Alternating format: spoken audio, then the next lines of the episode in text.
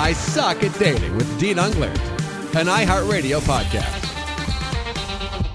I'm Dean Unglert. Uh, I grew up in Aspen, Colorado. Went to college, University of Colorado, Colorado Springs. I currently live in Los Angeles, and I suck at dating. I mean, publicly speaking, Paradise was just the worst experience of my life. But I've been on some pretty horrible dates, I guess, in my time. Okay, so there was one date I went on. We had a first date, and it went well. Um, and then we parted ways that time. So it was, I guess, technically the second date. Instead of going out, we decided to order Chinese food into her apartment and like watch movies and I guess maybe what I ate for lunch or what I ate for dinner, uh, it made me very very ill. And so I was uh, I w- wasn't planning on staying over, but I ended up sleeping at her house, basically on the bathroom floor, puking in the toilet all night long. And that was like the second impression that I ever had meeting her. And then I mean we continued to talk for a little bit after that, but I think like once you get that memory just ingrained in your mind, you're probably, you know, might as well cut your losses at that point.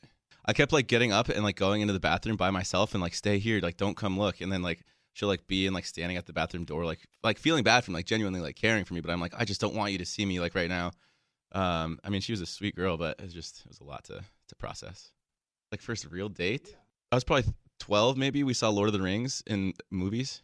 Um, she fell asleep like 30 minutes in, and I had to pretend like I was interested in the movie afterwards, so I could re-explain it to her.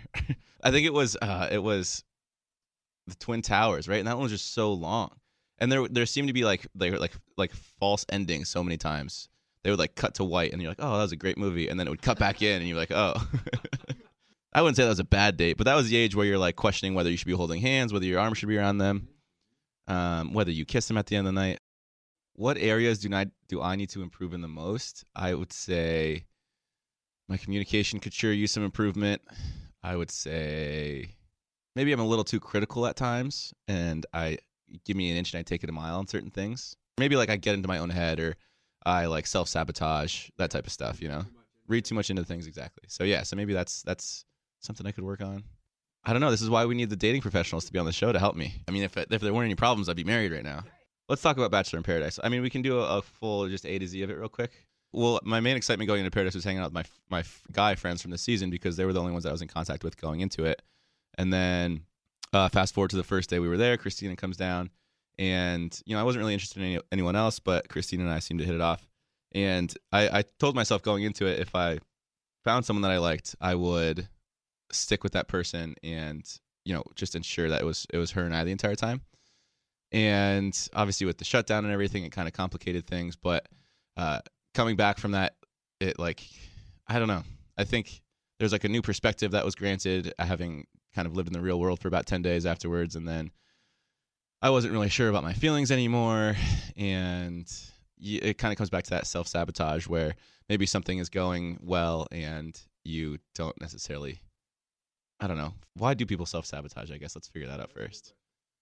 Um I think people self-sabotage maybe because they get scared of the potential of what it could be maybe. Um it's like it's unfamiliar and maybe especially in that situation like to be so connected to someone you like risk a lot more because when you're not in complete control of something obviously you're you're at risk to their actions affecting you a lot more. And maybe like you know when you fall in love with someone or when you get married to someone like their actions and their uh their words influence you a lot more than they would otherwise. I don't think i'm afraid of commitment.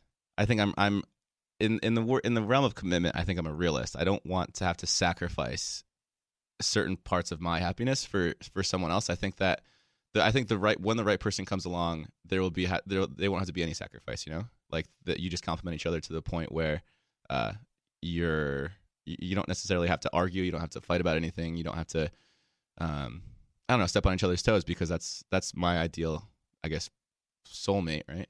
In regards to Kristina, there there were certain little petty arguments that we would have and especially when you're you know you're you're 10 days into a relationship and you're you're having these weird little arguments about things that's a kind of an immediate red flag. Um, i think that those arguments for us two were stemming from she cared a lot and she was very invested very quickly and uh, i maybe took a step back and she didn't necessarily like that very much but i would never dive into like a fully like marriage potential committed relationship with any hesitations you know? I just think it's something that should happen very organically I thought by being honest to both of them the entire step of the way that that was enough for them. But um, even after like talking to my ex girlfriend and uh, my my like my girlfriend before even going on the Bachelorette, and like we kind of like had a post mortem and talked about maybe like why it didn't work between us and how it all started between us. And how she sees similar characteristics in what I did on Paradise to like the beginning of our relationship, and it's like, I mean, it's it's just eye opening to like watch it played back because in our I think on everyone's own minds, they they can do no wrong, um, but then when you watch it from like a third party perspective, i.e., a video camera on the television, uh, you kind of see you know what you're doing wrong instead of just living it through your own eyes.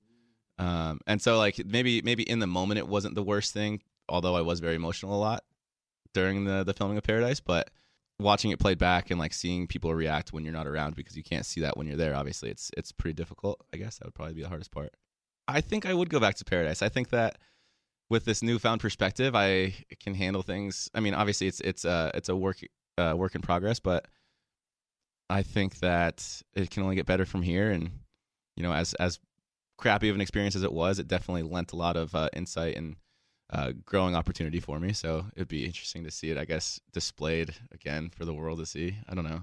I have a little bit more insight into, I guess, the way that people are affected by you know what you say and what you do, um, instead of just the real world application. So I, I would, I mean, I'd have to consider it, but I'd probably go back.